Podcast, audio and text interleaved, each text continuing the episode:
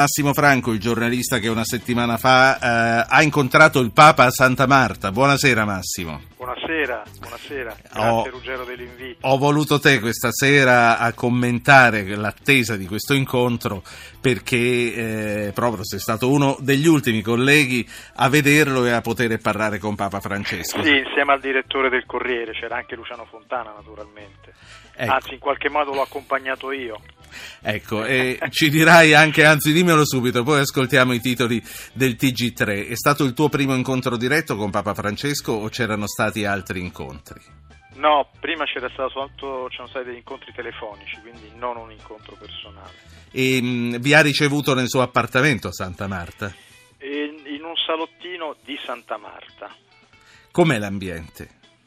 Beh, è spartano direi, spartano e di una semplicità estrema che riflette molto quella che è poi la semplicità del Papa, perché mi pare una persona che è naturalmente portato a mettere a proprio agio gli interlocutori e devo dire eh, in questo secondo me oltre ad essere molto gentile è anche abilissimo perché uno si sente abbastanza disarmato. Certo, e comunque il rapporto, no, non ti posso dire da pari a pari, comunque è tra due persone con empatia.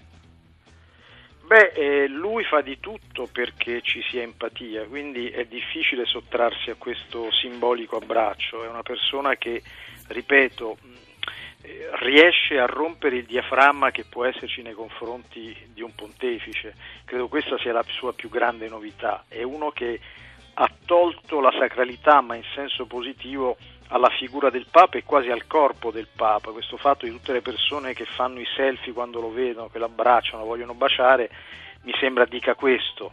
Noi ci siamo limitati ad una rispettosissima stretta di mano. Quindi niente selfie col Papa. No, l'hanno fatte loro però le foto. allora, vedi che sono sempre avanti. Senti, ascoltiamo insieme i titoli del TG3, vediamo quali notizie sono raccolte e poi con te vorrei parlare appunto dell'attesa, perché questo è stato definito senza mezzi termini un incontro storico e lo sarà. Massimo Franco, allora, l'incontro storico è quello. La notizia dell'ultima ora invece che è uscita da poco e che il TG3 ha fatto in tempo alle 7 a dare è che c'è a Roma anche un candidato del centrodestra che è Guido Bertolaso che ha ripensato al ripensamento. Tu pensi che sia un candidato forte per una città come Roma? Bah, direi che bisogna vedere molto come andrà la campagna elettorale. Sulla carta non mi pare un grande candidato perché viene fuori, mi pare di risulta, dopo molti contrasti e al di là delle questioni giudiziarie che lo riguardano eh, avrà un compito difficilissimo perché il centro-sinistra senz'altro è in pezzi, ma mi pare che anche il centrodestra emerga da questi scandali non bene e quindi ho l'impressione che sarà un gioco al massacro da parte di tutti contro tutti. È un grande punto interrogativo. Parliamo, Eh, sì. parliamo del Papa e del Patriarca, che è meglio. Senti, una, eh, un incontro storico, dicevamo, eh, che eh, si, mh, si materializzerà a minuti eh, nell'aeroporto ehm, dell'Havana. Una riconciliazione del cristianesimo europeo ma fuori dai confini europei, hai scritto tu nel prologo a questo incontro di Santa Marta. Qual è la portata e qual è anche la valenza politica di questo incontro? Beh, senz'altro la portata epocale, perché dopo mille anni una riconciliazione di questo tipo è clamorosa, anche se è stata preparata in modo molto molto sottile e molto costante. Devo dire che la storia a volte ha le sue ironie, perché l'idea che si incontrino per una cosa così storica, epocale, come dicevamo, in una saletta dell'aeroporto di Cuba, con Raul Castro che fa eh, il cerimoniere, beh, è qualcosa di inimmaginabile e quindi credo che le cose da dire siano sostanzialmente due. Primo, è fuori dall'Europa questo incontro perché Kirill, il patriarca di Mosca, ha detto che l'Europa è stato il terreno delle divisioni. Ma io credo che in questo caso non si parlasse solo di divisioni tra cristiani ortodossi e cristiani cattolici. Secondo me Kirill sa anche che nel mondo ortodosso non tutti erano d'accordo su questa riconciliazione. E il secondo aspetto è giustamente quello che facevi eh, mettevi in evidenza tu, e cioè che il baricentro del cattolicesimo si è spostato in America Latina. Simbolicamente questa riconciliazione dice anche questo. Come, è stato preparato questo incontro? Eh, non è una cosa che è avvenuta dall'oggi al domani, ci sono voluti anni, c'è voluta una diplomazia eh, davvero certosina.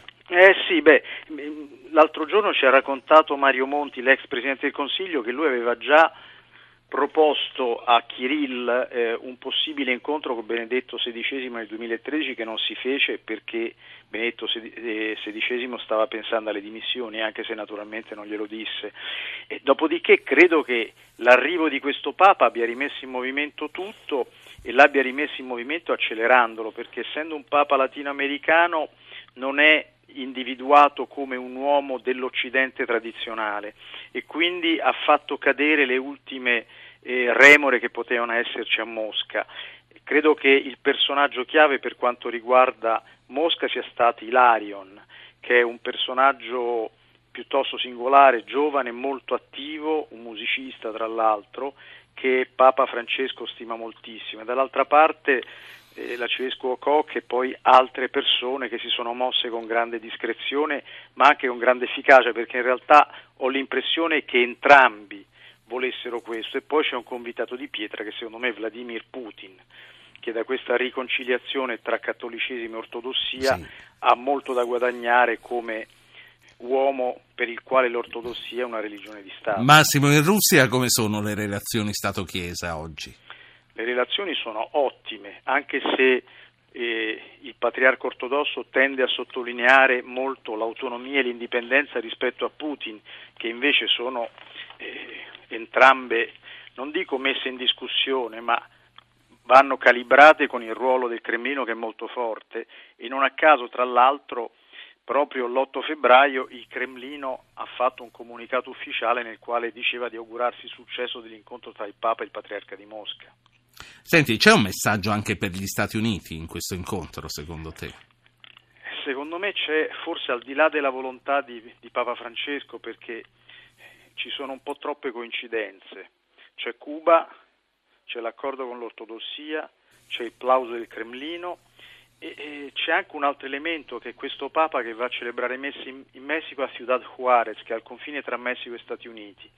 E tu devi pensare che il Papa ha questa idea della messa al confine fin da quando a settembre è andato negli Stati Uniti. Voleva partire da lì e entrare da lì negli Stati Uniti come un qualsiasi immigrato ed è stato scoraggiato per motivi diplomatici, che gli hanno detto guarda, guardi anzi perché credo gli diano del lei, guardi Santo Padre che sarebbe percepito come una sfida agli Stati Uniti, un gesto quasi polemico con gli Stati Uniti. Il Papa ha accettato questa ipotesi, quindi non è passato da lì, ma adesso dopo cinque mesi, approfittando di un viaggio in Messico, va lì a celebrare messa. Quindi sì, i messaggi degli sì. Stati Uniti ci sono e sono molto vistosi. Ultima, ultimissima considerazione, eh, sempre la Chiesa ma sulle unioni civili.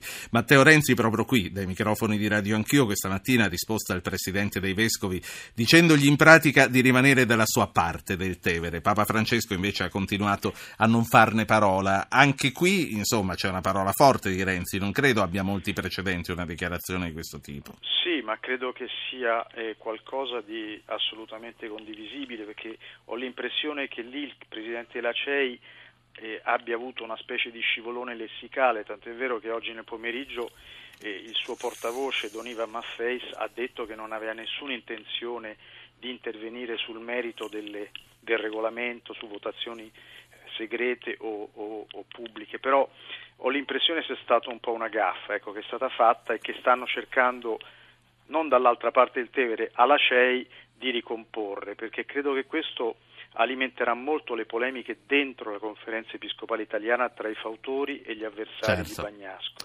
Qui ci fermiamo. Massimo Franco, grazie per aver aperto la puntata di questa sera. Massimo grazie Franco, a te, Ruggero, buon lavoro. Editorialista del Corriere della Sera.